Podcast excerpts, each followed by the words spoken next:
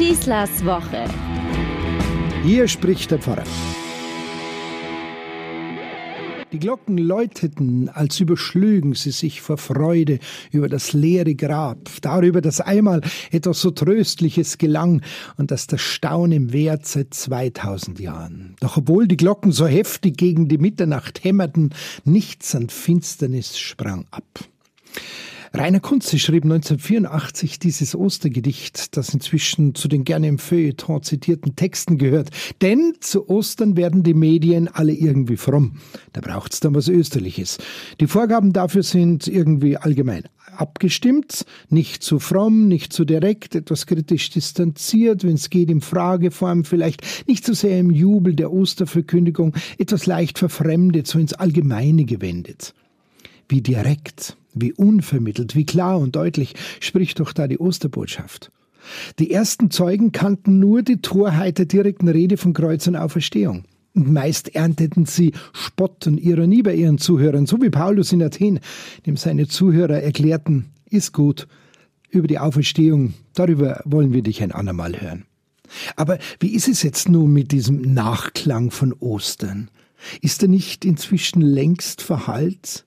Ist nicht Ostern nur mehr im besten Falle ein Kulturevent unter vielen oder wie wir es heuer erlebt haben, äh, Begriff Osterruhe wegen Corona, ein Name, ein Datum, das uns gerade jetzt an ein sehr schlimmes Ereignis erinnert, dass wir den Tod in dieser Welt, wenn es geht, irgendwie verhindern, indem wir uns nicht begegnen? Wie ist es mit der Freude über das leere Grab? Die Freude darüber, wie Rainer Kunze schreibt, dass einmal etwas so Tröstliches gelang. Ist Ostern vielleicht schon gestorben? Ist die Osterfreude vielleicht am Unglauben oder vielleicht gar selber am Coronavirus zugrunde gegangen? Lahmt der Osterglaube gerade jetzt, wo es keine so festlichen Ostergottesdienste in unseren Kirchen gibt, wie wir es von früher gewohnt sind, mit vollen Kirchen, mit Speisensegnung und mit Urbe et Orbe Segen in Rom, mit Hunderttausenden von Menschen? Mal ganz ehrlich, wir wussten doch schon immer, dass irgendein vager Ostergedanke, der uns nur so ein blasses Symbol für eine unbestimmte Hoffnung sein darf, niemanden, aber wirklich niemanden beim Glauben hilft. Und wenn dann gleich wieder alle diese Niedergänge auf die sogenannte Säkularisierung geschoben werden und dann dem gar so schlimmen Zeitgeist die Schuld am Verdunsten des Glaubens zugeschoben wird, tut mir leid, das ist mir viel zu schnell und viel zu bequem gedacht. Die Sache Jesu geht weiter, sagen dann andere gerne. Auch darauf sollte sich unser Osterglaube lieber nicht reduzieren lassen, das ist zu wenig. Ostern erleben bedeutet nicht irgendeine Art existenzieller Betroffenheit zu spüren, weil dieser Jesus einfach weiterleben muss. Da steckt kein Trost, da steckt keine Freude drin. Das ist nur noch ein Etikettenschwindel.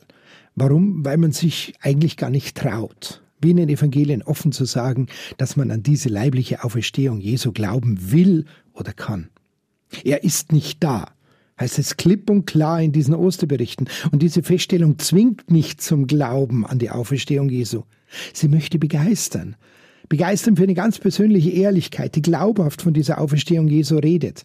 Gerade weil die wirkliche leibliche Auferstehung Jesu damit gemeint ist. Dass der Zeitgeist sich mit dem Glauben an die leibliche Auferstehung schwer tut, das ist auch den Evangelien nicht neu. Dieser Glaube an der Auferstehung des Fleisches als typisch christliche Hoffnung hat seine Wurzel im jüdischen Glauben. Denn dort ist der ganze Mensch von Gott geschaffen, und zwar als Leib und Seele. Und deswegen wird er auch als Ganzer, weil er für das ewige Leben bestimmt ist, irgendwann auferstehen. So konnte schon Martha zu Jesus sagen, du bist der Messias und ich glaube an die Auferstehung vom Tod. Seinen entscheidenden Impuls gewann aber dieser Glaube erst durch die leibliche Auferstehung Jesu. Erst durch das, was die Christen an Ostern gefeiert haben, ohne dass jemand in diesem entscheidenden Augenblick wirklich dabei gewesen wäre. Jesus ist nicht im Grab geblieben, auch nicht einfach ins irdische Leben zurückgekehrt. Er ist von den Toten auferstanden. Und so what? Was bringt's jetzt? Was ändert es am Lauf der Welt? Und wie wirkt sich dieses wundersame Geschehen an diesem einen auf uns, die vielen, aus, die ja davon keine Ahnung haben?